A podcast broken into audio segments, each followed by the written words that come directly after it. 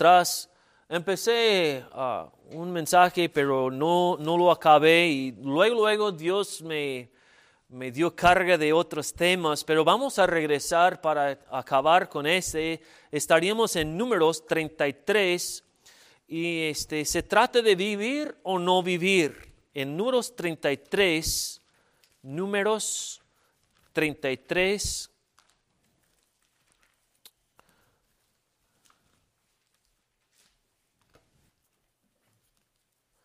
Números 33 estaríamos leyendo el, 55 y el 56.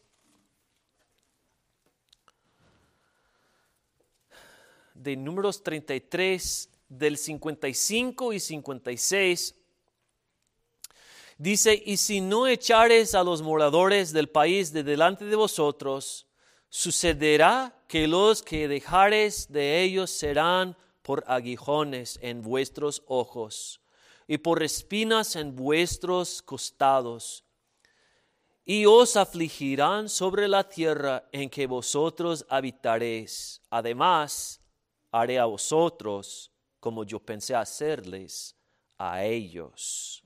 Entonces estamos hablando este, un poco de, de la palabra de Dios claramente, pero vivir o no vivir. Y estuvimos hablando de la idea que la palabra de Dios solamente es una sugerencia una sugerencia. Y si nosotros viéramos ese versículo como una sugerencia, vamos a llegar de decir, pero ¿por qué se usó ese verbo? ¿Por qué se trata o se habla así como mandamiento? Y ya empecemos a ver un poco de que la palabra de Dios no es una sugerencia. Y acabamos la, vez pasada en, en Proverbios 3.5. Proverbios 3, guarde ese lugar porque regresaríamos primero Dios, pero en Proverbios el 3, 5, un versículo que ya tal vez lo tenemos memorizado, dice allí en Proverbios 3, 5, fíjate de Jehová de todo tu corazón y no te apoyes en tu propia prudencia.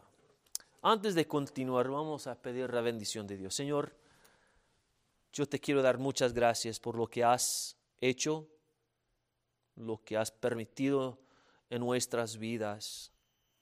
Sé, Señor, que tú quieres que nosotros maduremos en la fe, que aprendemos cómo dependernos siempre de ti. Señor, gracias porque tú eres fuerte Señor, que tú siempre eres fiel. Que Señor, tú nos vas a amar hasta el fin. De lo cual, Señor, no somos dignos, no lo merecemos, pero tenemos muchas gracias. Y en esta tarde, Señor, yo te pido, por favor, que me traes a la mente los pasajes, las ilustraciones para explicar bien esa tu palabra.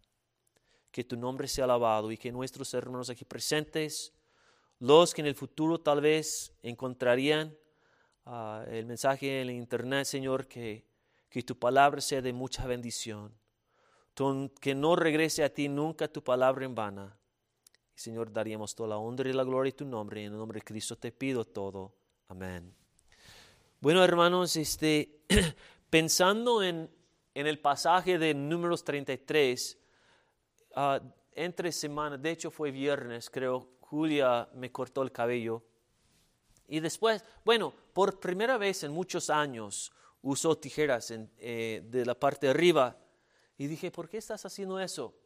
Bueno, es que mi cabello era tan limpio con la máquina, los pedacitos estaban brincando por todos lados. Y ella dijo, no, es que hay menos este, problema con el cabello, con las tijeras de esa vez. Dije, bueno, está bien. Pero por primera vez un pedazo se metió en mi ojo. Y ya terminando todo, subí ahí al baño y estuve tratando y tratando y tratando de ver el pedacito. Y, ya ve que tenemos muchas venas también visibles en el ojo. Y yo, yo sentí que estaba allí, pero no pude localizarlo bien. Y bueno, eh, Julia después de unos minutos subió y ella está diciendo, pues creo que está ahí, pero ¿qué quieres que uso para sacarlo? Y, y dije, no, pues eché unas gotitas para limpiar el ojo, para, porque ya tenemos muchos en la casa con los pupilentes. Entonces, este, ya otra vez unas gotitas y me miré y como que no lo encontré, pero dije, bueno, siento que esté allí, paz. Y gracias a Dios salió. Pero aquí dice, en el número 33, dice, y ellos serán por aguijones en vuestros ojos. Dios quisiera decirles la verdad, les dijo la verdad y esperaba obediencia. Esa porción de la escritura no es una sugerencia, pero es, es, un consejo, un consejo sabio. Allí en el Proverbios 3, como leímos, ya tampoco Dios quiere que estemos confiando de nuestro propio corazón, porque es muy engañoso el corazón. Es como estuve explicando a los hermanos allí en Needmore en la mañana, que cuando llegamos nosotros a participar en una compra, pero hay varias personas que quieren comprar la misma cosa, bueno, viene el debate, ¿no? Pues yo pago cinco más que él y yo pago diez más que ellos y todo eso y trata de ah, ganar la atención del quien esté vendiendo aquella cosa y, y ya salimos este, demasiado metido emocionalmente. Ya muchas veces en este tipo de cosas se pierde uno los principios, la capacidad de controlarse porque dice, no puedo dejar a ellos comprarlo, yo lo quiero, yo lo necesito, yo lo he soñado. Y uno dice, no, es que mi corazón dice, ándale, cinco más, dos más, tres más, cincuenta centavos más, no hay problema. Encontraría ya en casa, abajo del sofá o en el carro. ¿verdad? Pero emocionalmente estamos ya invertidos en aquella cosa, pero Dios dice, no se depende del, corazón. Ahora Juan eh, está orando y pidiendo consejo sobre la decisión de continuar la educación. Tiene el programa de dos años más, pero es, es muy este, duro el estudio y no ha tenido mucha dirección de Dios en, eso de buscar un trabajo o meterse en un ministerio y dice, pues no sé qué hacer, a lo mejor Dios quiere que yo me sigo estudiando. ¿Qué piensas tú? Dice a Julia y luego me dice a mí, ¿qué piensas tú sobre esa decisión? Y yo creo que ha preguntado este, a Mateo y, a los maestros de allá y, y final de cuentas solamente es Dios quien nos puede dar la confianza de cualquier decisión. Es solamente Dios, pero nunca sería nuestro propio corazón que va a dar el orden final. Porque nuestro corazón a los cinco minutos se va a cambiar. Y ustedes lo han visto, lo han sentido. Ah, nosotros hemos visto de los misioneros allá en, en otros países y, y, situaciones ahí en el mero mercado. Uno pasa el refresco o pasa el cereal o pasa el queso y, y de repente tiene otra idea con su dinero y luego, luego regresa a aquella cosa ahí. Y dice, no, mejor, mejor me compro otra cosa. Pero en ese segundo el corazón dijo que sí, pero al rato dice, mejor no que no. Y así somos nosotros en nuestras emociones. Por eso la palabra de Dios es tan útil, tiene tanto valor para nosotros porque no se cambia. No se cambia por la clima, no se cambia por este, las emociones. Imagínense si la palabra de Dios cambiara como en el app, en el celular de la clima.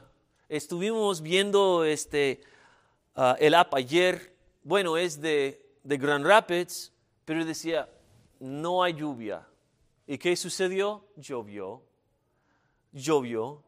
Y yo estuve viendo ahí este, para esta semana que viene y me parece que va a haber lluvia, pero tal vez no habrá lluvia. Entonces, no se puede depender en la clima ni en aquellas personas que tratan de discernir las nubes. Pero siempre puede confiar en la palabra porque nunca, pero nunca se cambia. No es una sugerencia, es la verdad. Ah, este, la sugerencia, la palabra sugerir, ah, este, quiere decir mencionar, introducir, considerar por una acción posible, este, proponer. Esa es la palabra sugerencia. Bueno, imagínense, hermanos, que nosotros tuvimos la palabra de Dios y, la vemos como una sugerencia. Ah, eh, sería bonito no hacerlo, pero no era exclusiva o era única, pero solamente una idea, una posibilidad. Pues imagínense que el camino al cielo era una sugerencia, que Jesucristo solamente era una manera, un camino de muchísimos. Pues no, no habrá confianza, no habrá, no habrá claridad, no habrá orden. Imagínense como en el Proverbios 22. Vayan conmigo, Proverbios 22. Imagínense, hermanos padres, que ese, ese versículo era solamente una sugerencia de Proverbios 22. 6. Proverbios 22, 6. Dice, instruye al niño en su camino y cuando fuere viejo no se apartará de él. Si solamente era una sugerencia, que tal vez sí, tal vez no. Bueno, buscamos a otro. El Proverbios 13, 24. Proverbios 13, 24. Proverbios 13, 24 dice, ups, estoy mal. 13, 24 dice, el que detiene el castigo a su hijo aborrece, mas el que lo ama desde temprano lo corrige. Si nada más fuera una sugerencia. Pues no es necesario que nosotros este, corregimos a nuestros hijos, porque hay muchísimas distracciones en este mundo muchísimas distracciones. Puede ser que en, nuestra época la, la, enfermedad es una distracción. Yo no puedo hacer nada porque a lo mejor me van a contaminar o yo voy a contaminar a ellos, entonces ya no hacemos nada. Puede ser el dinero, puede ser que yo necesito y si no me das voy a buscar otra forma de encontrarlo, honestamente o deshonestamente. Este, si la Biblia dice que trabajemos honestamente, pero solamente es una sugerencia, pues abre la puerta para que uno haga lo que quisiera y confiando en uno, en uno mismo. En, en Efesios 6.1 dice, obedeced a vuestros padres. Si nada más fuera una sugerencia, obedecer.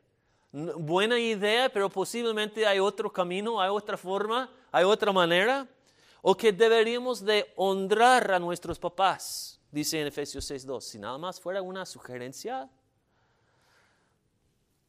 vayan conmigo por favor a, segunda a, este, Timoteo, segunda Timoteo 3. No, la palabra de Dios no es una sugerencia. La palabra es única.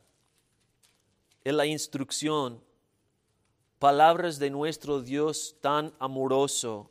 ¿Con qué propósito? Dice allí en 2 Timoteo 3, 16, específicamente el 17, dice, toda la escritura es inspirada por Dios. Bueno, déjenme parar un segundito. ¿Alguna vez hablan ustedes solamente por el chiste de escuchar su propia voz? ¿Les gustaría hablar solamente para escuchar su propia voz? Oh, dice, oh, hay unos cuantos. Este, parece a veces porque nadie está escuchando. Pero déjeme decir que Dios no habla solamente para escuchar su propia voz. Habla para que nosotros tengamos una vida abundante, como acabamos de cantar. Una vida rica de bendición, una vida rica de ayuda. ¿No es bonito sentir el amor de uno en el momento de que voluntariamente vienen a ayudarnos. Es bonito sentir este amor, porque tienen ellos su vida, tienen este, sus deberes, sus responsabilidades, pero tomen tiempo en su vida para acercarnos y ayudarnos un ratito en de lo que sea. O a lo mejor en un momento estuvo usted en la tienda o en la gasolinería y y uno echó cinco dólares a nuestra cuenta o metió su tarjeta antes de que pudiéramos este, meterla y, pagó por aquella cosa. Pues vemos un amor especial en ese, en ese hecho de ayudarnos cuando no era lícito, no era digno, no, no, no, no merecemos, pero sucedió en ese momento de amor. Pues Dios dice allí que la, la escritura es inspirada por Dios, es Dios metiendo su pago, su tiempo, su amor en nuestras vidas. Nosotros no somos dignos, pero ahí está, dice, ese es el buen consejo, ese es el buen camino. Aquí estoy esperándote con bendición tras bendición. No es sugerencia, pero consejo este, razonable. Dice ahí, el, continuamos el 16, dice, es útil para enseñar para redarguir, para corregir, para instruir en justicia. ¿Por qué? A fin de que el hombre de Dios sea perfecto, enteramente preparado para toda buena obra. Y Jacobo y Andrés van a, eh, acabar sus carreras ya en unos 15, 20 días más o menos.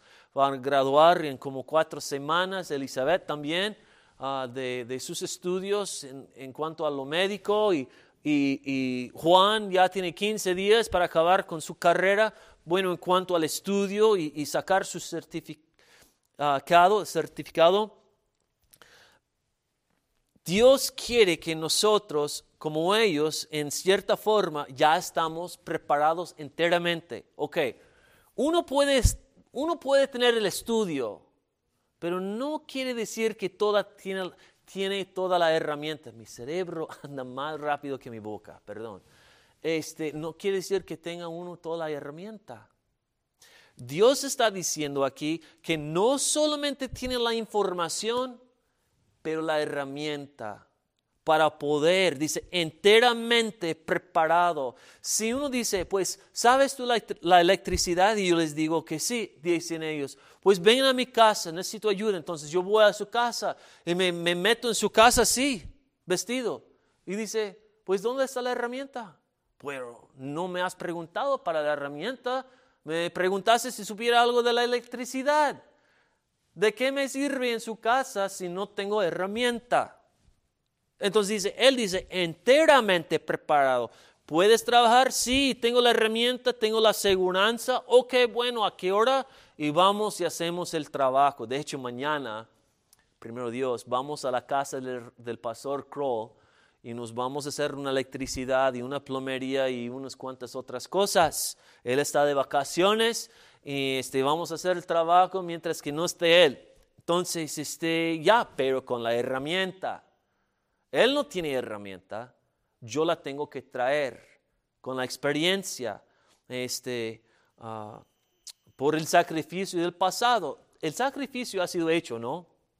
El Señor Jesucristo pagó la cuenta de nuestro pecado, ahí dejándonos instrucciones a través de 1400 años, a través de 40 autores, hombres inspirados por el Espíritu Santo, mucho trabajo. Imagínese Reina y Valera, los dos sacerdotes fueron salvos, salieron de la iglesia católica, los druidos los siguieron en pos para matarlos. Ellos escondiéndose y escondiéndose y escondiendo su, trabajo de traducir la Biblia de latín, ah, ¿se llama latín? No, al español, para que la gente común pudiera leer la Biblia. Hablamos de un sacrificio grande para que el hombre común pudiera estar, como dice, enteramente preparado. Porque anteriormente, en, este aspecto de, la Iglesia Católica, ellos no quisieron que la gente común leyera la Biblia. Solamente los sacerdotes pudieran discernir la palabra y ellos si tienen preguntas tenían que ir al sacerdote a hacerle preguntas y ellos respondieron según su forma de pensar. Pero Reina Valera ya salvados dicen, pues no, el hombre eh, este, común tiene el deber de leer la palabra de Dios y debe de poder encontrarla. Este, en su casa, pues, entonces hicieron tanto trabajo, pero Dios hizo todo ese trabajo para que pudiéramos estar enteramente preparados para toda buena obra. No se depende del corazón, se depende de la palabra de Dios. allí en el municipal hay muchas reglas. Y yo digo, hermanos, la mera verdad, hay muchas reglas que son necias. Son reglas que ni los policías pueden este, impulsar o no pueden multar si uno no cumple con aquella ordenanza. Muchas cosas. Pero bueno, hace unas semanas atrás una persona se acercó al supervisor, quien también está ahorita administrando ah, esa porción de las ordenanzas, sacando permisos y todo. Bueno, la persona se acerca y dice, mira, en nuestra ordenanza dice que no se puede construir una cochera que no sea ah, conectada a la casa enfrente de la casa. Aunque esté al ladito, no puede estar enfrente de la casa, de la línea del enfrente de la casa. Y la persona dice que pues no es justo. Y dice y saca ah, e, ejemplos en nuestra misma uh, mismo municipal, diciendo aquella casa y aquella situación, y mira ya, eh, todos ellos tienen este, cocheras enfrente de su casa. Y lo que vemos es que hay mucha hipocresía dentro de las reglas de la raza humana. Si, si tomaríamos el tiempo de ver reglas o leyes de nuestro país, vamos a encontrar muchísima hipocresía. Pero en la palabra de Dios no vemos hipocresía, vemos orden. No vemos caos. Esa situación ahorita en el municipal está causando un poco de caos. Ya tenemos que platicarlo y luego platicarlo de más. Es un problema porque unas palabras de unos hombres que otros hombres no quieren aceptar. Pero la palabra de Dios es una palabra sana, es una palabra limpia y es una palabra que tiene límites también. Ah, ¿Pueden acompañarme a 1 Corintios 3? 1 Corintios 3. 1 Corintios 3, 11. 1 Corintios 3, 11 dice, porque nadie puede poner otro fundamento que el que está puesto, el cual es Jesucristo. Dentro de ese fundamento de Cristo hay límites. Fuera de los límites se llama pecado. Y el pecado no es lícito. El pecado no es aceptado de nuestro Dios.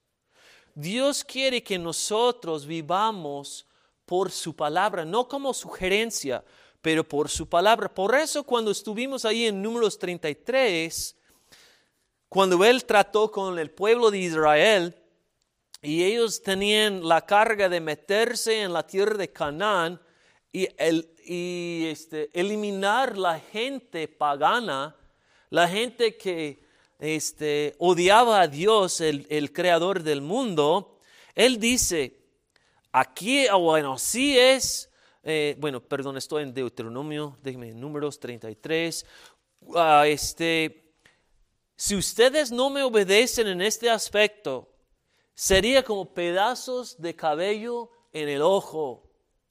Sería un problema, sería un dolor de cabeza, será una aflicción. Y aparte, si no saca esa gente, ustedes mismos serán afectados, contaminados. Y voy a tener que hacer o castigar a ustedes como quisiera castigar a ellos. Y no voy a poder castigar a ellos porque ustedes entonces merecería eh, castigo. Entonces, pues, ponte listo, escuche bien. Y bueno, aparte vemos allí en Deuteronomio 8 está mencionado, pero Cristo lo repite allá en Mateo 4. Mateo 4. Yo sé que el, eh, este mexicano le gusta la tortilla y el bolillo.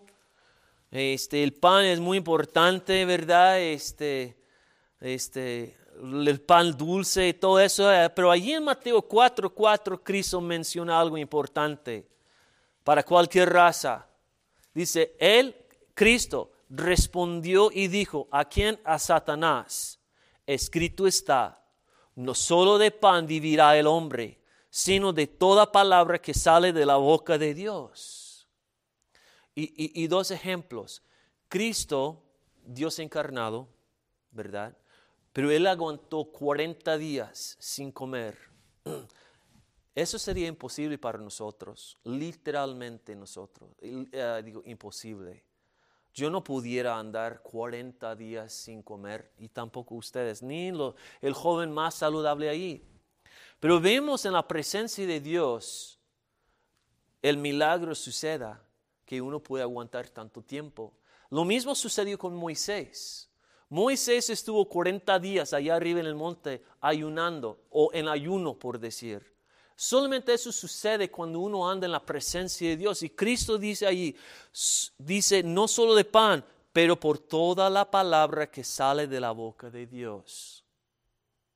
Cuando Moisés se bajó, hubo algo diferente de él, ¿no? Su cabeza resplandecía. Y nosotros deberíamos de reflejar el amor, la presencia de nuestro Dios. Pero Cristo dice, no solo de pan, no, no del corazón, no de su músculo, pero de la pan o de la palabra de Dios viviremos. Entonces la palabra, hermanos, no es una sugerencia, es un consejo del Dios Todopoderoso para ayudarnos en todas las zonas de nuestras vidas, de nuestras familias, negocios, país, gobierno, de todo pues hay que tener ese tipo de confianza entonces en su palabra. Buscarla en cuanto al, este, a la pareja, a la vocación. ahorita en eso de las vacunas. Un pastor me dice entre semana, oh hermano, usted debería de vacunarse. Y yo estoy diciendo, eres loco, ¿verdad? Pero busco entonces remedio o respuesta en la palabra de Dios. No confío en él porque es pastor, no confío en Elizabeth porque ya es enfermera. Hay que confiar en Dios. ¿Dios lo hago o no? ¿Sí o no? Pues Dios tiene la respuesta perfecta para mí. Para uno tal vez es sí, para otros es no. Dios sabe la respuesta perfecta siempre, porque por su palabra se puede vivir. Aquí lo dice, sino de toda palabra que sale de la boca de Dios vivirá el hombre. Vamos a orar. Señor, gracias por todo. Gracias, Señor, por la preservación de tu palabra. Y bueno, Señor, hay muchos jóvenes aquí y hay mucho futuro si tardes en venir. Y te pido, por favor, que proveas para ellos entendimiento, sabiduría, pareja, trabajo, este, familia santa, Señor. Y para nosotros que ya estamos un poco más grandes, Señor, tenemos que discernir y consejar y también hacer muchas decisiones para este, los, los este, muchachos. Y pues, Señor, necesitamos tu palabra para, para tener buena respuesta, para tener confianza, para estar seguros de los pasos. Y, Señor, para que tu nombre sea alabado en todo, para que gente vea que vale la pena este, servir en pos de ti, Señor. Y gracias, Señor, por cuán grande amor. En el nombre de Cristo te pido todo. Amén.